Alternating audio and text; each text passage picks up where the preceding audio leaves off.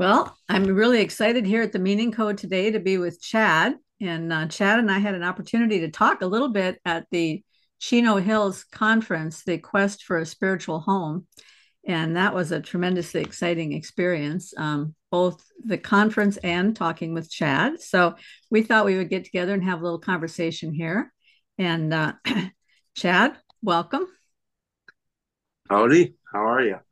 I'm good. So, um, we have probably a lot of things that we can talk about, including the conference, but um, maybe it would be good to start with letting people get to know you a little bit. Do you want to talk about yourself? Sure. So, so uh, I, I have uh, my internet name is Chad the Alcoholic, and our, sorry, this table is wobbly. It's kind of funny. Can you tell? Well, when you wobble it, I can tell, but when you don't wobble it, it's okay. um, so, okay, so I'm uh, I'm going to be 40 years old soon. I do uh, tile work as a day job, um, as a career. Um, I'm a, a, husband and uh, I have a couple puppies, Rigsby and Dolly. And uh, I'm also uh, a recovered alcoholic through Alcoholics Anonymous, and I um, I found your channel by um, first.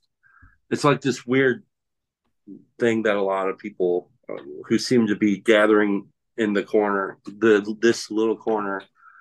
Um, so I, it started with a friend of mine introduced me to Joe Rogan and then uh, I was really intrigued by Joe Rogan. The first episode I ever listened to was uh, Nicholas Christakis huh. was being interviewed by him, and he's he had this really great book that I that I went out and it's like the the first book I got on Audible, which is called The Blueprint, which is a really I thought it was a really great book at the time. I I'm wondering what I'd think about it now, but I think it was I think it was really good and that kind of set me off on this journey where uh, one day um, I was pulled up to the detox. A buddy of mine and I, um, a guy who was my best man at my wedding, we go into a detox facility every Sunday and uh, try to do do some step work and um, with some guys and he's listening to something in his car and I pull up and I'm like, what is that? He's like, uh, Jordan Peterson. I'm like, who? He's like Jordan Peterson. So he, the reason why he's like little like leery on telling me is because you know, and as an AA member with fellow AA members, we try to steer away from getting into talking about politics or religion or things like this because it's different between him and I because we're, we're best friends and um, but like in a meeting or as a group, uh, AA has no has no position at all, has no opinion on religion or medicine or politics or any of that stuff. So, but he's like, oh, it's uh, Jordan Peterson, and it's like, okay. So I started listening to uh, to Jordan Peterson. Uh, was really intrigued by the biblical series, um, and from there, uh, I spent.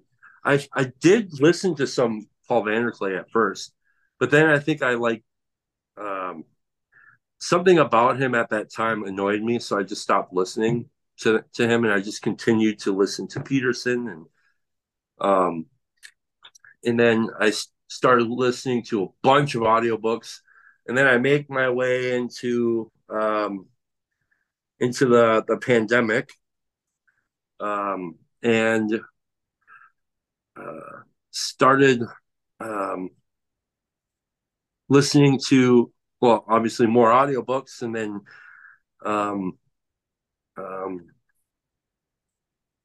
right near the end of the pandemic there um, I, I started like there's this concept in alcoholics anonymous that we have. So it's not a religious program but they have this concept called um, a God of your own understanding. and and that's a, a strange concept, but it's one that they. Uh, so whenever you're kind of in the literature of Al- Alcoholics Anonymous, if they if ever they mention the word God explicitly, they they kind of bracket that with uh, of your own understanding, and they do that to leave the kind of window open for anybody who is uh, has certain prejudice or ideas about God and or or resentments or whatever, because um, they don't want to deny the fact that uh, a higher power or God is is is the power that um, that gets us sober, but they also don't want to uh, alienate anybody who, like them, were very obstinate against uh, God. So, anyways, this whole idea about the God our understanding, um, they, they have this so that we can seek God. So, like, one of the ideas is uh, seek God and help others. Like, that's basically the foundation of Alcoholics Anonymous. And um, so I'm walking around for like eight or nine years with this idea of uh, seeking God of my own understanding. And seeking God basically through service of others and stuff like that. That was the basic idea that I was operating on. Because for whatever reason, I just every time I heard the word Christ or Savior, uh, I would just like bristle with antagonism. I just get so bound up, and I I really don't know why that is. Um, I think the best I can the, the best way I, I can kind of characterize that is at the time I thought, what kind of like spiritual leader would would call himself a savior? That just bothered me for some reason. I thought there was like this total lack of humility, and then on top of that, it's like who could buy all this crap anyways? It's, there's this like nonsense to me. Um, but I had a lot of ex- experiences, um, encounters with with God, a God of my understanding, ones that I couldn't ex- explain to anybody. And so I'm walking around with this concept of God and my understanding, helping others, all this different stuff. And um, and then I started to reach a point where like this idea um, was kind of running out of steam. It wasn't really working as well as it once was. It, it started to reach the bottom, I guess, of of the of that particular well. And um, and so I go to my sponsor one day. I said, I said, you know, you're a smart dude, like, and you're a Christian. Like, how do you understand that? I don't understand. And he just says, Oh, I don't know. I just I was raised in it, and I guess it makes sense to me, and that's it. And I just and I thought that doesn't that's not helpful at all. Like, yeah, you know, and um, so while this is all going on, um, I start trying to wonder, like, what is it about this Christ thing that people I don't understand? Like, it, like, but I also knew, like, in the past, I had made particular judgments about other literature without ever reading it, and and realizing like that I was walking around as with this this this bundle of prejudice, which is um, uh, to have a, an opinion about something without any actual experience or not based on actual facts. So I'm just re- kind of like sardines, you know, like I have all these opinions about sardines, only I've never had them before, which is fine with sardines. But if it, when it relates to other things that maybe are important, maybe it's not so good. But basically, my whole life is characterized with this attitude of prejudice. It's just how I am, and um, and I, I recognize that in myself, and uh, and so, um, right around this time, I started seeing like, uh, like when I would drive to work, there's like this billboard that would have like Jesus loves you or something. There's like there's always something new on there. There was a business right around that same area um, that would post these. They would have these. They they would pay for these really huge banners, and they'd be a new one like every week that would have something about God on there. And, and I was like thinking that is weird. I'm like having this weird, like, oh, this is kind of weird. And um, and right around that time, Jordan Peterson had come back to uh, um, have one of his his early conversations with uh, Jonathan Pageau, and um, I I just identified so much with, like I felt like I was right exactly where Peterson was at. You know, like he's like wants to believe he doesn't know how. He's like maybe I, I don't know I don't know. And so what I ended up doing is um, I remembered when a friend of mine had told me a, a few years before this. He had said if you ever read the Bible, just read the red words. And I knew what that meant.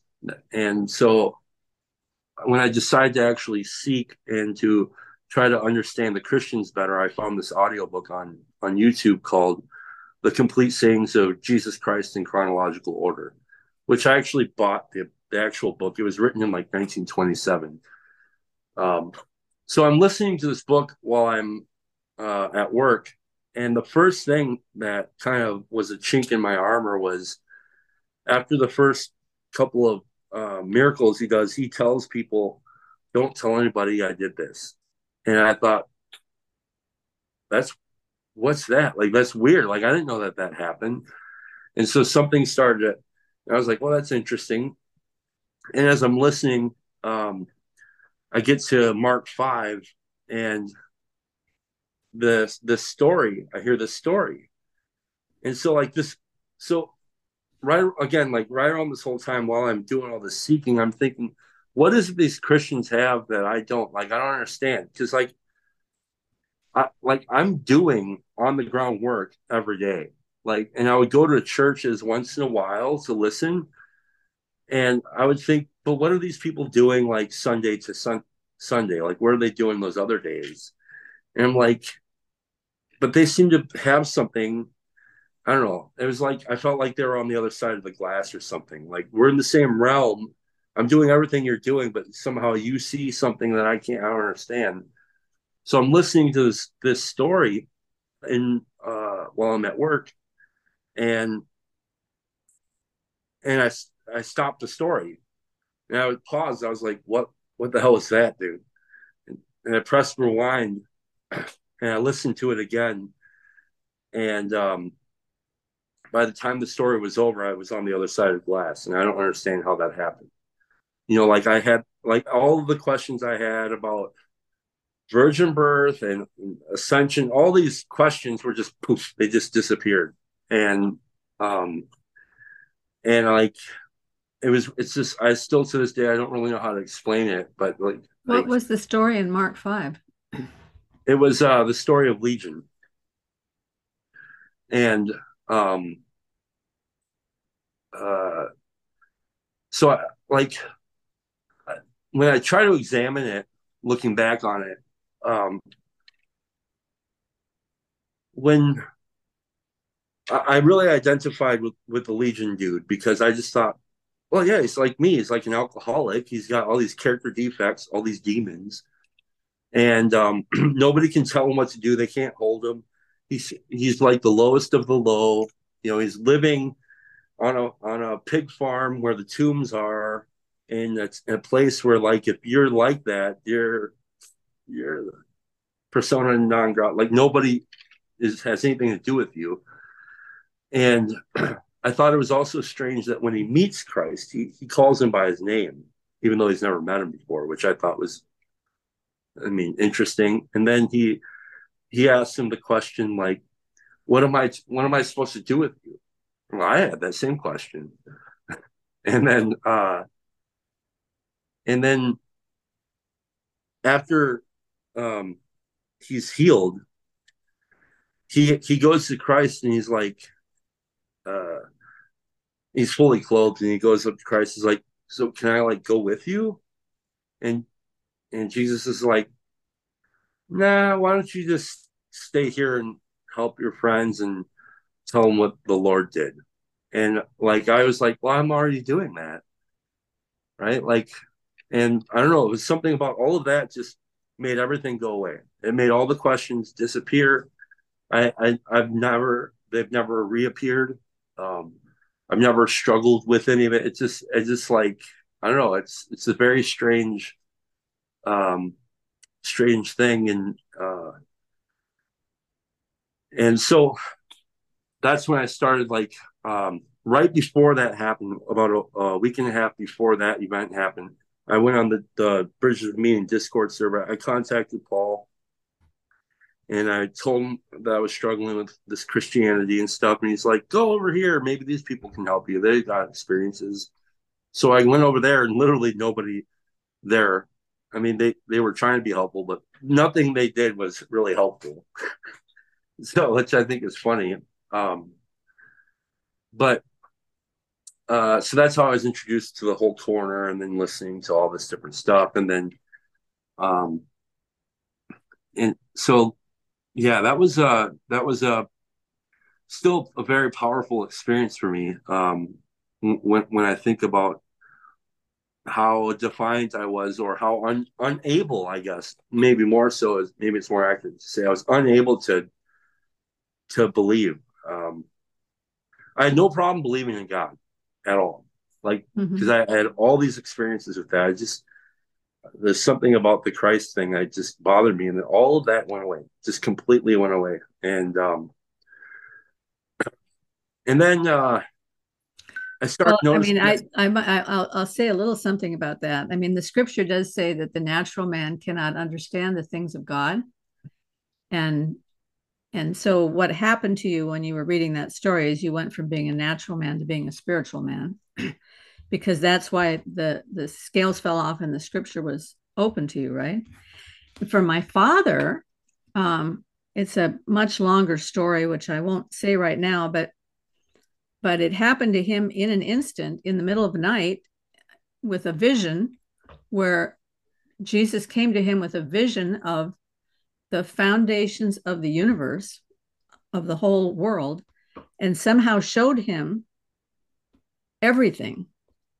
And when he when he went to sleep he was having really significant um, brain issues and motor issues and and all kinds of health problems and when he woke up he was his mind was clear and and he was pointing up to Jesus and saying Jesus is my savior I mean, I've never seen such a radical change in a person from one to the other. And that's because he went to sleep a physical man and he woke up a spiritual man, right? So a natural man and he woke up a spiritual man. That wasn't my experience, but I have seen it happen for other people. With my husband, he had he was completely natural man, but he had been invited to a Bible study and they were reading through the book of John. I think it was John. And he had taken the Bible home with him to read it. And when he got to the place where the woman caught in adultery was brought before him and uh, and then the pharisees asked him you know what should we do with her and he, my husband could instantly see this is a trap what can he possibly say either way he goes he's in trouble and then he read the answer and he was like Nobody but God could have said this. And he went instantly from being a natural man to being a spiritual man. It was just like the light came in, right? So it it's a it actually happens for people and it doesn't happen the same way for everybody, but that's pretty amazing story that you got that out of the story of Legion. Yeah, it's it's and then so what's weird about that is so like later on hearing like Jonathan Pageau talk about um when the the the desert fathers talk about when you have uh these massive spiritual experiences just let them go they're not like they're they're fine but you can't live on them yeah. and that makes total sense to me i mean that's, yeah, that's totally totally true. yeah because yeah it's it's it's really strange because like i don't know i found it more difficult there's like a, this level of uh, difficulty with um, the responsibility or the I don't know the whatever whatever this is that I that I have to carry now. It's like it's weird because like I before this happened, I was like a like I would like I would meet like I was sponsoring a, a lot of men for many years, and I was the kind of guy where if my job had me uh, starting at eight o'clock in the morning, we would I'd go to the halfway house and meet a guy. We'd go to McDonald's, sit there at six o'clock in the morning. We'd read and do step work, and I'd help him find God. and um, or if my job was started at 6 a.m. and I was done at 2, I was out at the halfway house at 4. Whatever it is, you know, like I was, you know, I was very plugged into that. And that's um that's where God had had me at that time. And and so but since then, like it's been more difficult. Uh it's weird. It's it's been kind of weird being that's why I don't even like to use I don't even like to say I'm I'm Christian. There's something about it that's off. I don't really know. I, I hear a lot of people saying that. I don't know if we're all saying the same thing when we say that, but there's um there's something off about that. But uh um I found it more difficult to uh feel the earnestness of of uh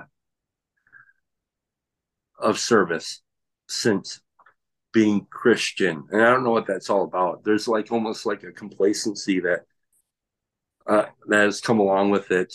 Um, uh, and maybe that's just a matter of like, um, so so since all that happened, we ended up, uh, my wife and I, um, we, we we bought a house and we're like 20, 30 minutes further out from where we were before. So it's, you know, and, and, and then being a husband and that's new and doing the, you know, it's like, it's just a new season of something completely new happening and then wrestling with all of that while trying to still be of love and service to my fellows. And, um, it's like, I don't know, so maybe it's just a matter well, of that. I, I, mean, you're you're saying it feels a little bit like complacency, but I wonder if it isn't just um, you're sensing the grace that comes with the recognition that you're stretched in a lot of different directions and you have a lot of responsibilities and you are doing your best to prioritize those responsibilities um, and being anxious about all of that and feeling under obligation wouldn't improve anybody's life. I mean, if if if you were having to rush hither and yon to help people under stress and pressure, I don't think it would be of much real help to them. You know what I mean? No, that's that's true. I I totally agree. Now it's weird because it's not like a there's not a great amount of, of stress or anything. It's just that's kind of what was I think this is like the I don't know the the the strangeness of God. So he he had prepared me the whole time, mm-hmm. and and um and secure in in my recovery, and um, I never felt well. It, like since I've been in like actually in recovery, I never felt like you know like a, like part of my language, but like a piece of shit in God's eyes. Like I. Mm-hmm one of the first encounters I had with with God was this book called um, Conversations with God by a guy named Neale Donald Walsch and which is uh, very so all your Christian listeners who are familiar with that will probably turn the channel right now, and you know because it's like you know it's not what it should be and all this different stuff, but I believe God works like beyond our little conceptions and you know that's just my experience with with it. So there's a security that i have but i'm also i'm also uh, i know i know me and i know my selfishness and self-centeredness and like i know what it's like to get really comfortable and do nothing mm-hmm. and and i've done some of that and so that's it's a, it's just a, a, a a, a noticing or a, cons- a little bit of a concern and maybe that's why I'm calling it a season because it's like this too shall pass and all that stuff. But yeah, I mean, it's uh the experience. You would think for anybody who's not Christian out there, you would think like, well, yeah, well now you're Christian, everything gets easier. It just didn't. It didn't get easier. Like it got different, and um, but my whole life got different. As it, it's always, it's like sometimes I look at my my my whole life over the past 10 years and it's just a complete strange thing that um, all of the self-discipline in the world couldn't have brought about. All of the you know I, I i couldn't think my way into different kinds of stuff like uh, and i don't know it's just it's just strange to me i guess how like and i think about this a lot as it relates to say the conversations around the corner. Um sometimes I think we, we we talk about things as if we're going to really manage them, and I don't know how much we actually are. You know, like even in, even around the conversation about like AGI and stuff like that, it's like I don't know, maybe that's exactly where God would have us right now, dealing with this new thing. I don't know. Sounds hor- horrifying in some some respects, but maybe that's just what it is, you know. And maybe mm, I don't know. You know what I mean? So like I'm always kind of vacillating between these two different things. Like sometimes it's uh my conspiratorial mind will go like worry, worry, a lot of interest in something I'm worried about, and then and then like thinking about it, and then and then like a week later I'm like, whatever, it's fine. so, well, I I do think that um part of the reason like well let's say for example agi getting all concerned about that and wigged out about it i agree with you at the end of the day if it's going to happen it's probably going to happen and but i at the same time i also believe that god does call certain individuals to stand in the gap and call them even even if standing in the gap is not ultimately successful they are called to stand in the gap i mean mm-hmm. I, I think of even Samson. He was he was not a spiritual man. He was a man of of deep sin and rebellion, and yet God had called him to help um, help Israel get freedom from the the uh, Philistines, and ultimately he was able to help in that, even though it it brought down his own life as well. So sometimes certain people are called to stand in the gap regardless of the outcome and other people are not called to stand in that gap and so if we get ourselves all worked up about every single thing going on then our ears aren't going to be awake or tuned in to whatever god is calling us to participate in because maybe the thing that i'm prepared for is a different thing than the thing that somebody else is prepared for and that was a long, hard learning for me because I was always the one that wanted to get the flag and get out in front of everybody and say, come on, let's go do this thing. But I was always taking on every battle and I wasn't suited for every battle. And, you know, it took me a long time to figure that out. And, mm-hmm. and I also have a kind of a conspiratorial mind that can easily get very enticed by certain ideas and and follow them pretty far before I sort of wake up and smell the roses, you know. That's um because at the end of the day, God is good and and he's got us well in hand and he's um he has a purpose somehow in these things. It's really hard to understand how all that works.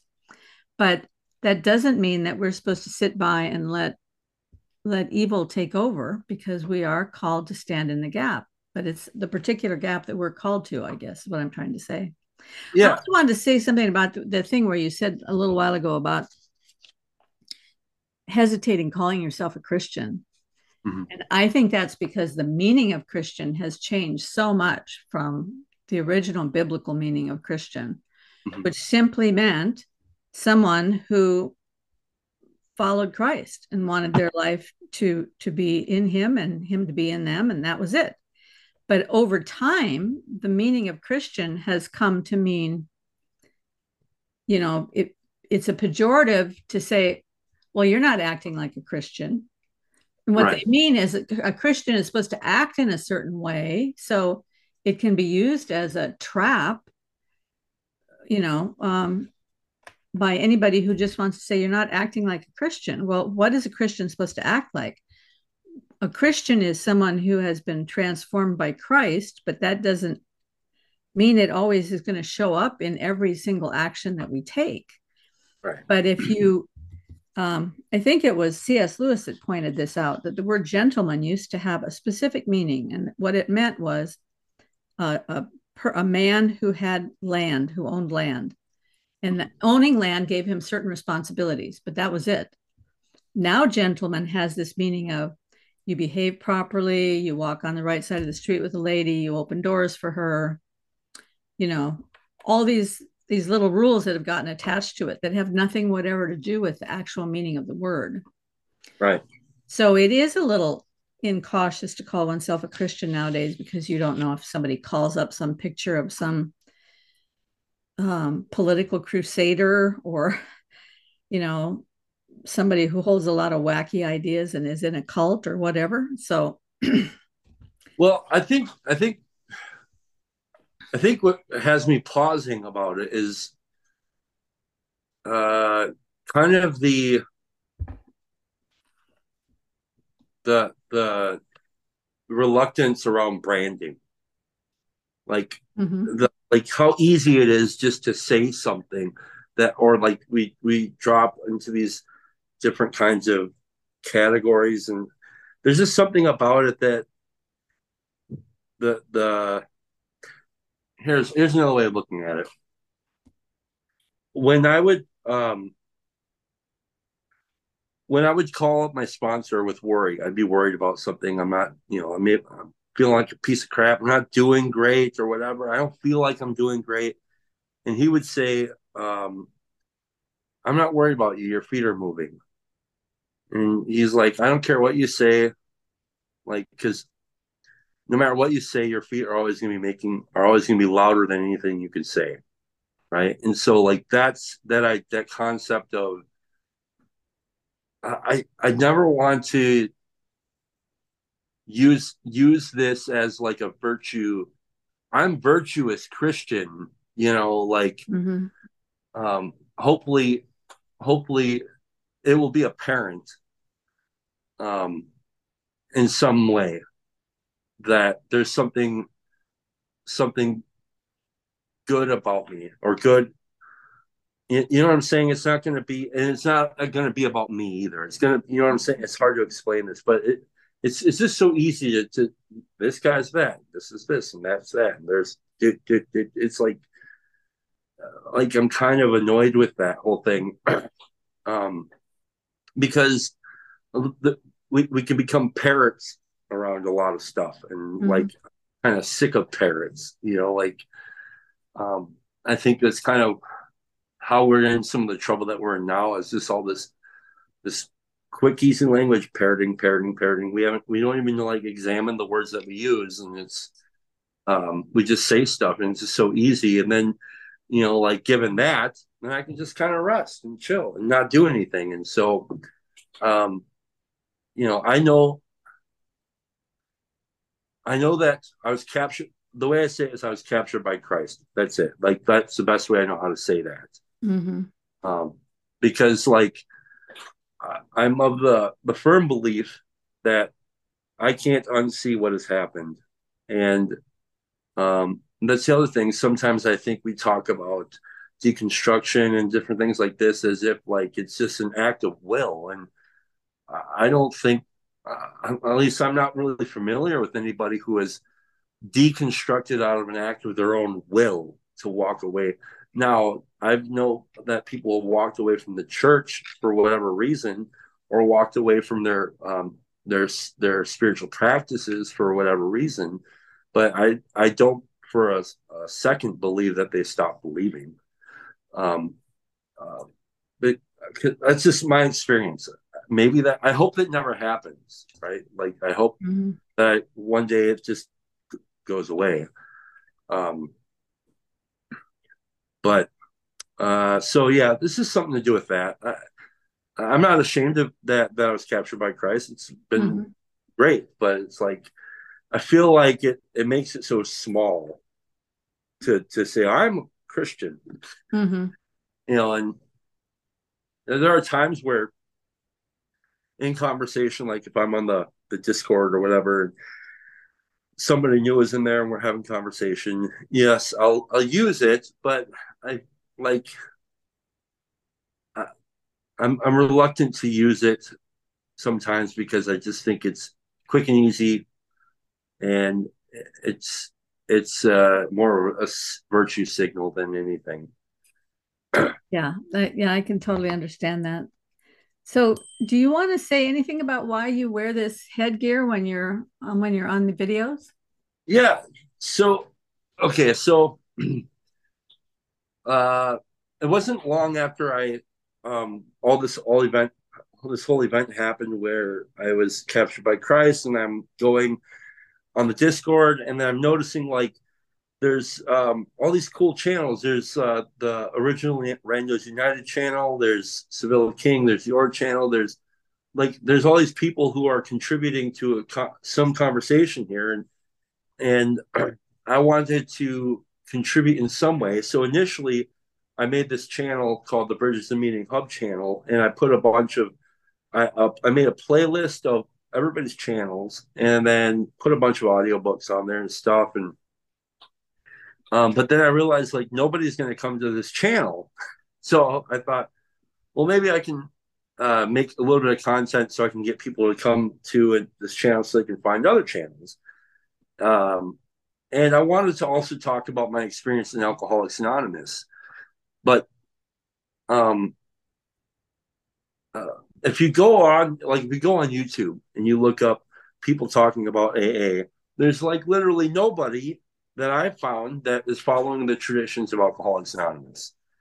As far as like, um, so there's this tradition, it's called the 11th tradition, where we practice anonymity at the level of press, radio, and films, right? And so it doesn't matter if you're, you know, Elvis or Steve down the street, you know, like if you're a member of Alcoholics Anonymous, it would be wise of you to adhere to this tradition, which is not a rule. It's a very strong suggestion. And it's for two reasons. One of the reasons is to protect you from your own ego. And the other reason is to protect AA from your ego. And um, so, in some respect, I haven't adhered to the traditions of Alcoholics Anonymous entirely. But at the very least, I've kept my face out of it and my uh, last name out of it. um, and so it's it's a it's it's a practice of sorts. Uh, so when I wanted to to to go online and to talk about this stuff, I wanted to try to be useful to people around the language of AA. And everybody's talking about spirituality and God. I'm like, well, where's the AA guy? Because like this is this. I think we have something very significant to offer to the conversation. Um, I didn't know how I was going to do it. Well, like five years ago, a friend of mine went to Mexico on a trip, and while he was there, for some reason, thought it necessary to buy this mask and another mask as a gift for me. I don't know why. I've never given him any indication about wrestling. I'm not a wrestler. I don't. and he just he bought them for me, and they sat in a box in my closet for all that time. And one day I was when I was thinking about the content I was going to make for this channel, um, I'm like, oh, there's the mask, and then there's the wrestling with God thing, and I thought, and plus it's kind of funny. I want to be kind of, I want. I thought, wouldn't it be funny if like there was like a newscaster who was doing really stupid news, or it's not news at all, but it's kind of just irrelevant, but it's kind of talking about characters in the in, that I'm seeing on the internet here, and and then just kind of I don't know, see what happens there. And then um, I had this this tie and this shirt and this coat. Um, so at my home group, um, we have a, a custom where if you're going to speak at the podium, you wear a tie and a shirt and a coat and a, and a coat. And so I thought it'd be funny if I just mix those things together and then I can make this character and I can just be Chad the alcoholic because that's me. I'm like, you mm-hmm. know, um, this this strange character um, who who takes spiritual matters seriously, um, but does tries his best to not take himself too seriously, which I fail at often. But so that's where this whole thing comes from. It's trying to adhere to the 11th tradition of the 12 traditions of Alcoholics Anonymous, which are all um, these these um, they were the way it's described is that the traditions were were were ham- hammered out on the anvils of experience, which indicates that um, there was a lot of bad mistakes in early AA that they tried to learn from, and they wrote out these traditions. They came after the steps, so like you know, like 15 years later, and so they they made these things called traditions. Like the first tradition is unity. The second tradition is uh, there's no authority except God, as he as he is expressed expressed in our group conscience. There's the third tradition, which is that the only requirement for membership is a desire to stop drinking. The fourth tradition is anonymity, or not anonymity, uh, autonomy, group autonomy. Fifth tradition is our primary purpose, which is that we just try to, as a group, our only our only aim is to be useful to the alcoholic who still suffers. That's it. Period. We don't sell cookies. We don't, you know, we don't. We just mm-hmm. want to be help the alcoholic who still suffers. Uh, six is I can't remember the sixth one right now. It's kind of one of those ones everybody forgets. The seventh one is self-supporting through our own contributions. We don't take donations. We only contribute. So if I say I'm a member, which I can, because nobody can tell me I'm not, um, I want to take responsibility for contributing, making contributions to the group um, so they can buy coffee or pay for rent and send some off to New York so New York can send books to different corners of the world where they're suffering alcoholics. Um, also contributing in the way of like being of service to my group, like maybe I could uh, uh, like do setup or cleanup, whatever it is, and then um, yeah, no no affiliation with outside entities at all whatsoever. We have no opinions on outside issues. We try to practice public anonymity and the 12th tradition, which is um, uh, spiritual anonymity, which is that anonymity is the basis of all our traditions. It's like principles before personalities. So, you know, like Ch- just because Chad doesn't like how shit's going doesn't mean he gets to monkey stuff around. You know what I mean? So that's the traditions in a nutshell. That's so that's so great. You know, um, the pastor that we used to have at our church maybe four or five years ago, did a whole series of teaching on the 12 steps. Mm.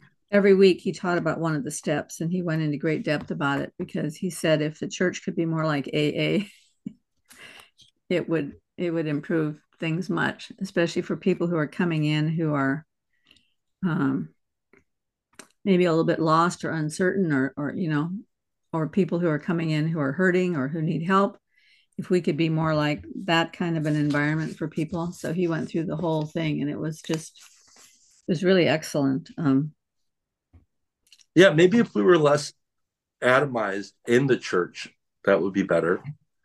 You know, like the idea of one alcoholic helping another in a like the what they call a sponsor. Mm-hmm. Um, it, all it is just somebody who's has experience, worked through the steps. They've you know they've they've sought God and did inventory and clean up their past and continue to seek God, God's will for them and and help others. If there was something more like that in the church, that would be great. I think. I know that there's probably a lot of concern. Well, you can't just have Steve over there helping Jeff go through the Bible. I mean, uh, it's like people are worried about that, which is understandable. I mean, I'm worried about a lot of it sponsors in AA too, but I think there's if you're familiar with I don't know how to say it. So there's this. If my, my sponsor always said, if you want to get closer to God, help his kids. And that's that's like it's been my experience, you know, and and make that a, a serious piece of business in my life. Like mm-hmm. love and service, regardless of what I think or feel about that, and um, that's that's made everything make sense in my life. Uh, doesn't mean I, am always going to like it or that's comfortable or anything like that. Uh, the whole thing, the whole AA thing is very, very, very strange. It's like complete.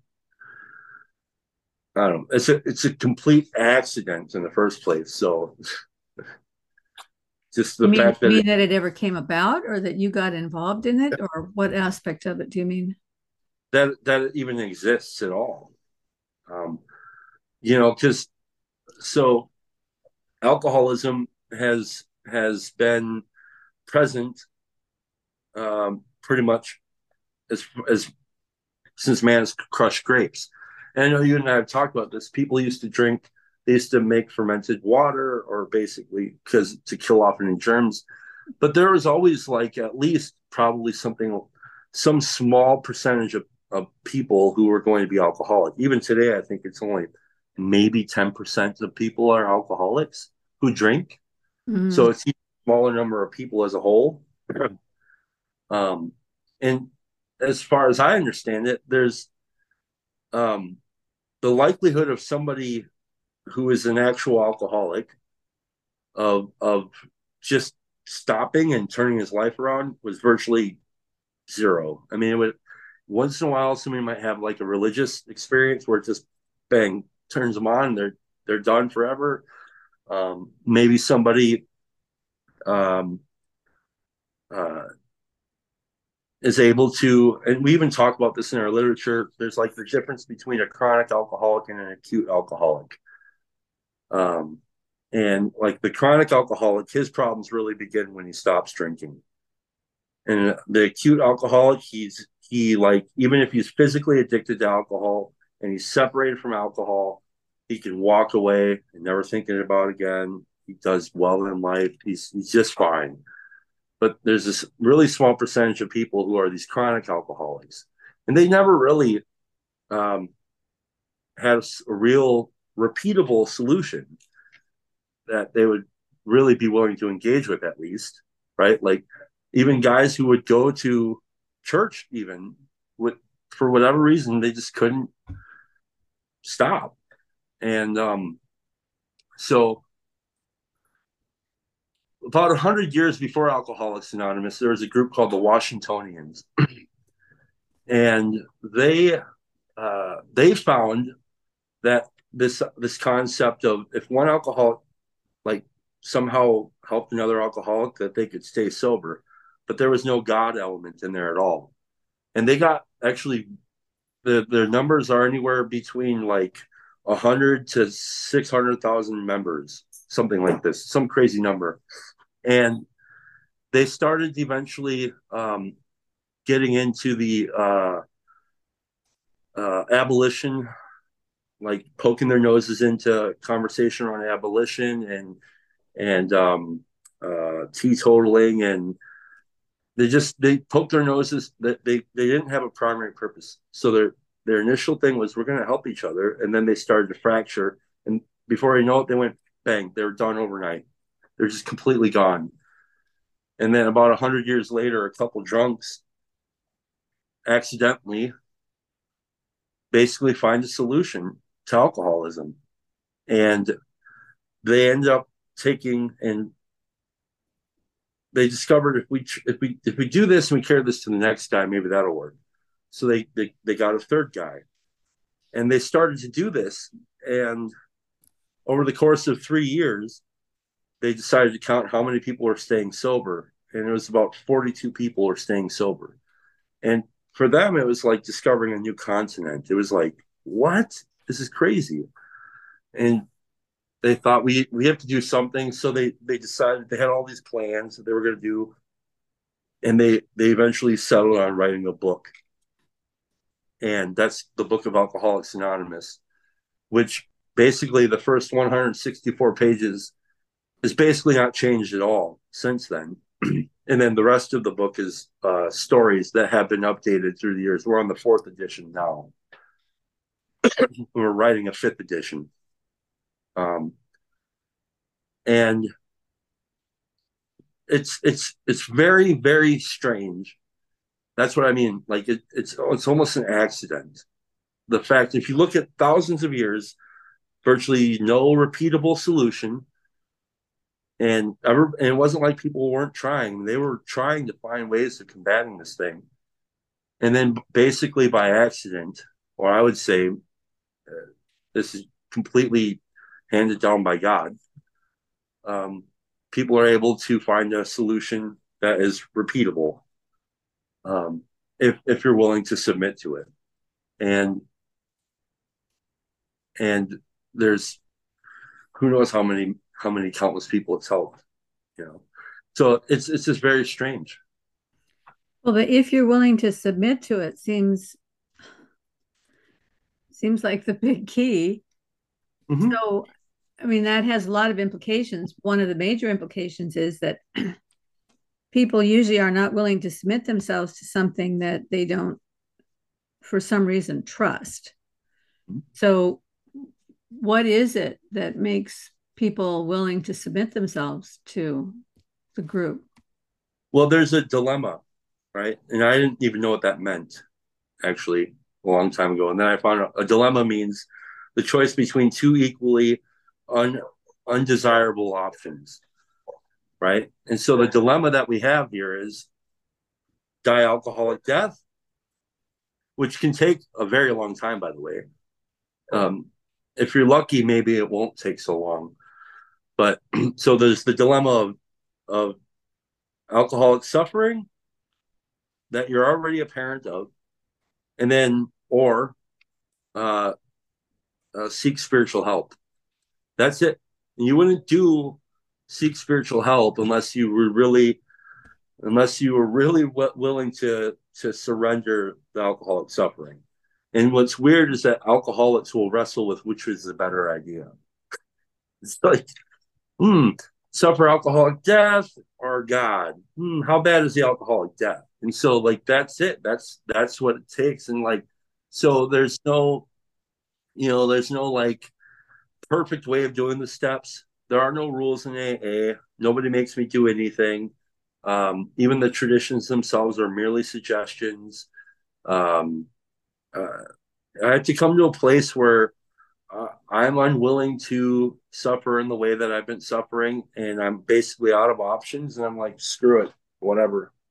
You know, when you surrender in a war, right? Like when Japan was demolished, they didn't have like they had no other options. They had been firebombed for like at least a week before that, and then they had two nukes dropped on them, you know, and like nobody's happy about surrender. But what they did is they signed their complete surrender. They laid down all their tanks, all their guns, all their soldiers, all the things that they would have to defend themselves and say, all right, what do I do next? And that's what a surrender looks like as an alcoholic. I have all these things up here that are trying to justify and and defend me and why I deserve this or what those bastards did to, to all this crap, and I have to to surrender. Well, I so it seems to me that baseline what what you're doing is choosing life. So why do some people choose life and some people don't choose life? Got me. We've been trying to our book would say because it asks the question right so like even going into um detoxes and stuff you you know everybody has a, a lot of people have the same question which is but why me why am i alcoholic and you would think that that's like the most important question but i have found and those of us who have recovered have found that it's not relevant question whatsoever Mm-hmm. Um, and so our even our literature says we don't know, we can't solve the riddle. Doesn't make sense. It's kind of like if your house is on fire and you know, and the fire department comes to you and says, Here's the hose, take the hose, point it at the house, turn the water on. Only you can do this. And then you're holding the hose and you're like, But why is my house on fire? Why is it me? Well, who started the fire? It's like, who cares? Put the fire out but alcoholics will stand there looking at the, their house burn until the end. Who knows why? Mm. Um, we would say another way of um, looking at it um, so we look at alcohol as a symptom, and that the real trouble is that um, selfishness and self-centeredness that that's the root of the trouble. And you know like in today's culture people hate hearing these things. They think it's a pejorative to say that you're selfish and self-centered. It's like no just if i just if i'm really honest about my situation and i really if, even if i have a, a, a glimpse of the truth about me that will be a very true statement um, and so today, still my all of my difficulties revolve around selfishness and self-centeredness. All of them. There's not one that isn't that. That seems to me to be pretty central to the human condition, though, not That's, specific to right. alcoholics, right? That, I agree. So it just happens to be that alcoholics have a, for whatever reason, a predisposition that that can trigger alcohol as being one of those things that you know like everybody looks for some way to cover up their problems. And some of those ways are less obvious than others. Some of them you know like smoking or um, they all lead to death one way or another i guess. But um, smoking or overeating or um, sexual addiction or and then there are other ones like even gossip can be something that people use to make themselves feel better or or narcissism or you know any of these things can be the thing that keeps you from noticing your own selfishness and self-centeredness. So yeah the why me is kind of an irrelevant question because it's all of us that's right. All of us have a different medication that we use. That's right. And like, so my sponsor would call that uh, a misdirected search for power. And I can still do that today, you know. And um, so, like, the word powerless is in the book of Alcoholics Anonymous only one time. And you would think that, like, it would be the, in there, like, you know, hundreds of times, but uh, it's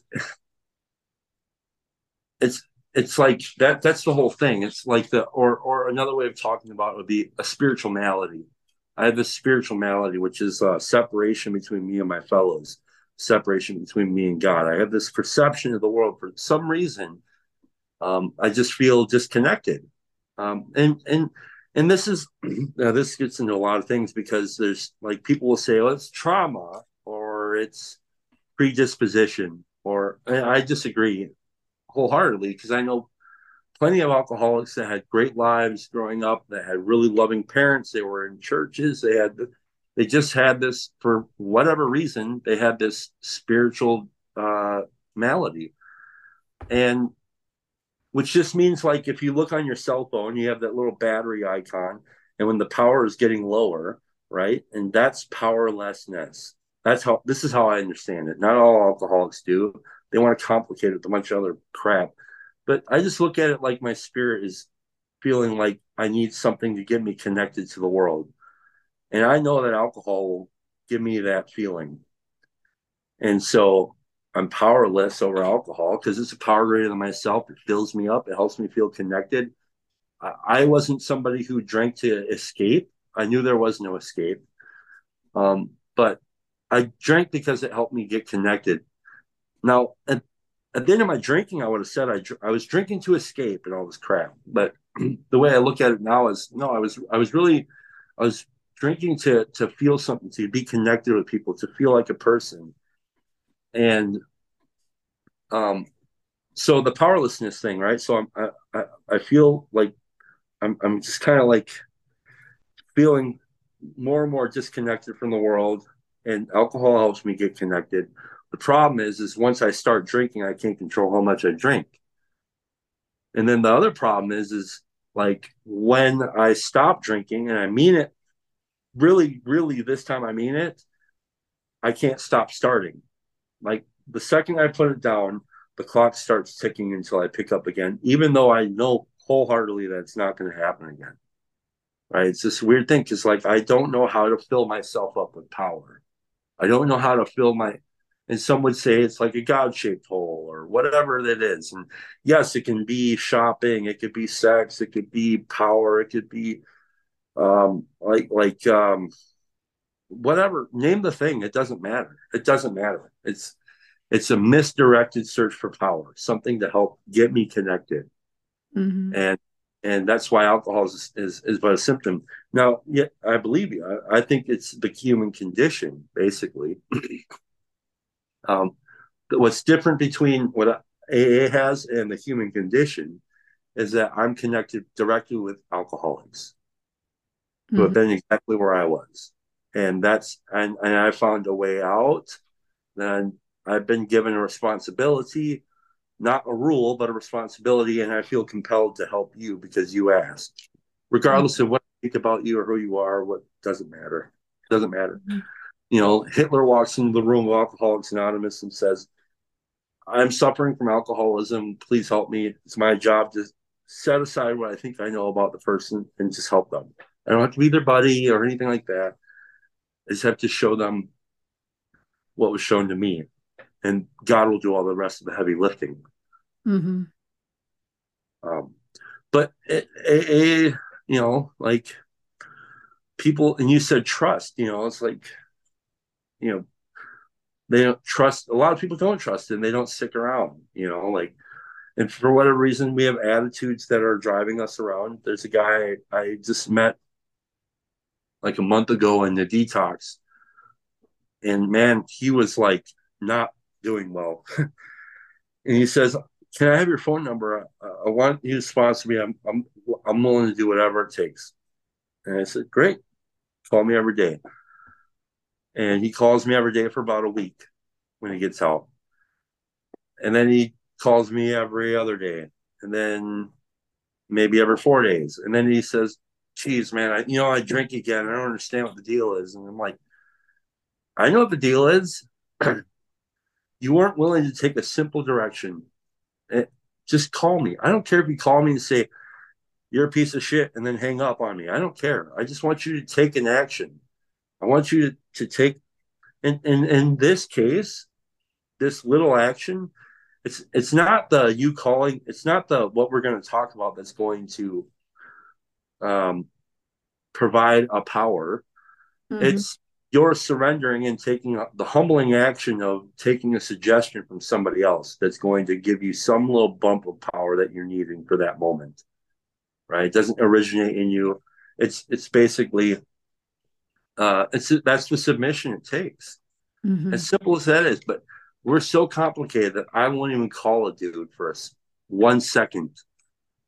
And I told him right out, I said, I don't care if you call me and say you're a piece of shit and hang up. I don't care. I just want you to call me.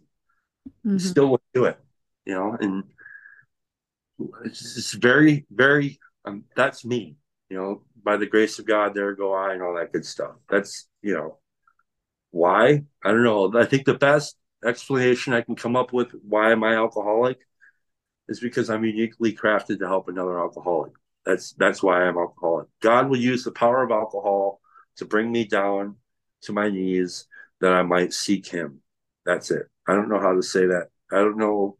It doesn't have to be more complicated than that. Mm-hmm. Yeah, I I think that's a beautiful picture actually because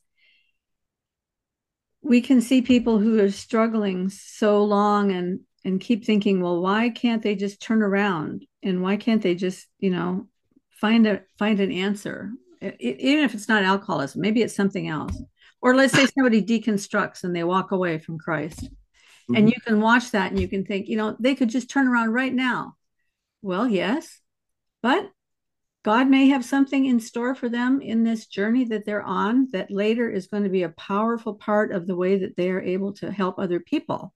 Right. We can't see that. We have no way of knowing what God has in mind. So um that's not to say that I don't think we should should be there and love people and and talk about Christ, but but I don't think it pays to get all worked up or angry or frustrated with people who aren't doing what we think they should be doing because God may be doing a work in their life that we can't see and we have absolutely no idea what it is, right? That's been my experience. I, if you would have asked me uh, two and a half years ago um, of what what my idea of God was, I would have said um, God could and would if He were sought. That's it. That's that was it. You, if I if you would have told me that, I would have had this whole conversion thing happen. I would have thought that you're absolutely insane. You know, like there, and and so yeah, who who knows? Now, like where I where I still get frustrated though is, so when I look at like, I feel like the people that were lived before AA or who have no access to it at all, don't aren't have no idea about it, they have in my opinion, kind of a valid excuse to um I don't know how to say that. Like like their their suffering has no answer to it, right? Now, I think when somebody is suffering and then they come into counter uh, into contact with a real solution and they don't do anything with it, uh, I've had just had I know it sounds cold, but like sometimes I just like, uh, and you'll see this. People will like they'll begin and then they're off and they leave and then they come back, or like even in some of these other like HA or whatever. I know some people in that program where people have overdosed, overdosed have been dead and resuscitated, and they go into the their heroin anonymous program and you know, and then use again and then die again. And then, you know, it's like, and then sometimes they don't make it. And like, I feel sad about it. But at the same time, I also feel kind of like I'm not going to be held hostage by, um, by this moment because I don't know. Maybe you maybe you didn't want to. I don't know. I don't know. I'm not trying to be that cold about it, but um, there comes a point when when people become overly compassionate and they try to uh i don't know they they i don't know they become held hostage by by the inaction of other people and i just don't have patience for it i just don't uh, not that I'm like, oh, you're a piece of shit or anything like that. I don't, you know, I'm just like, well, I don't know. I, I can only carry a message. I can only try to carry a message. I can't carry a person, you know, mm-hmm. like mm-hmm. maybe, and maybe not everybody's meant to make it. Just like, I don't, maybe not everybody's meant to be in this religion or that religion. I don't know, man. And like, and, and I'll hear even sometimes in the corner, people will talk about how, you know, uh, maybe let's use Vervaeke for example. He's not. He needs to be Christian, or the what's like why? Why? Why does he?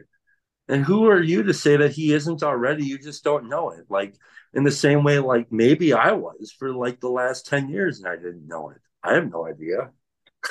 Mm-hmm. Like whose timeline are we running on here? You know? So uh, that's my little simple yeah and i also think the timelines run backwards um, there's there's a lot of discussion going on about free will even in the scientific community you know do we have free will? Do we not have free will? And aside from our particles having momentum and trajectory and all that and supposedly if you knew where every particle in me and my brain and my body was at any given moment in time, you could tell everything I'm going to do for the rest of my future, mm-hmm. And add to that the fact that I've had all these experiences in life that influence my decision making. And um, I've ingested substances throughout my whole life that might influence what things I'm most attracted to and less attracted to, and so forth. So all of that is influencing every decision that I make as well. But Michael Levin, bless his heart, said something really interesting a while back. He said, maybe your free will in the moment is compromised by your experience and by your particles. But th- your free will over time past, you had many, many, many options of choices to make in the past that could have prepared you for this choice today in a different way than you are prepared for this choice today. Mm. So so the very first choice let's say to to drink alcohol that was a choice somewhere in the past the very first choice to use heroin that was a choice that choice was based on some previous preparation that people had made in their lives of little choices that they had made all leading up to that choice you know the choice not to finish high school is a choice mm-hmm. um, especially in this country where every effort is made, maybe not. I mean, there's a lot of schools that do such an abysmal job of education that it's understandable that somebody wants to get out of there as quickly as possible. But for the most part, people have the option to finish high school. A lot of them make a choice not to for whatever reason. That choice was probably determined by past experiences that led them up to that moment, right? Yeah. Well, was that your experience?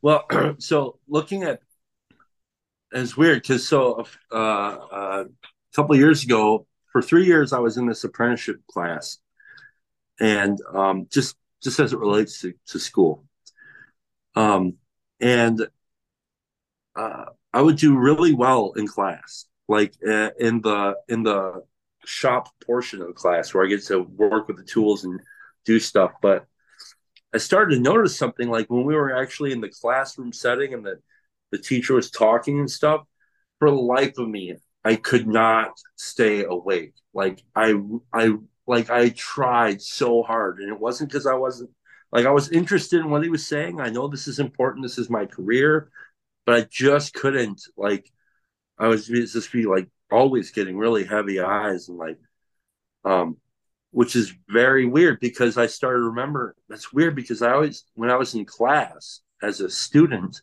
in in in middle school and elementary school and high school, that was me all the time, and I always thought that I was just a bad student, and I don't know, like I don't know if if um, uh, I don't I don't know how how that influenced me, but there's a lot of stuff going on, and, and I decided that um, uh, yes, I did make the choice to not finish high school uh, because I knew I was going to have to do another year of high school. But if I just dropped out now and I did this other little HSED program over at the tech school, I can get my diploma before I, I would even have gotten it before. So that's what I did. Well, um, but you still got a diploma. I did. Yeah, yeah. Yeah. But I mean, there are a lot of people that just drop out and never get the diploma. And then 20 years later they start blaming the world because they're not making an adequate living or something like that but yeah. but and it sounds harsh that choices have consequences. I mean i carry around a lot of extra weight because choices have consequences. And uh, lately i've been trying the thing of not eating until noon and then only eating protein and that's been really helpful. That's been very helpful. So we'll see how that goes. But um, this has been great, Chad. I'm really looking forward to the conversation that we're going to have with John. I know that we were going to touch on some other topics today, but I have kind of a hard stop in a few minutes. Uh, okay. Uh, because of another appointment. And so, um, but was there anything you wanted to say to wrap up before we finish? I just wanted to say thank you. I really appreciate you having me on. I hope we could talk again in the future, um, even even beyond John. Maybe we can get into some other stuff around uh, art, wherever all this is all heading, and how exciting this is, and whatever thoughts and concerns we have with the whole thing. yeah. thing. I would I would love to talk with you about art because I know you mentioned before we started talking today that that art and drama and storytelling and all these things are ways of kind of keeping us more connected, more embodied, more connected to community in the world, and more connected with actually doing things like real hands-on kind of things that that keep mm-hmm. us tethered in a way that all the thinky talky stuff doesn't keep us tethered. Right. So yeah, let's do that. Sounds great. Well, thank you so much for for spending time with me today. Yeah, I really enjoyed it, Chad, and I'm I'm very much looking forward to your insights in the future. Likewise. Okay. Have a great day. Bye bye.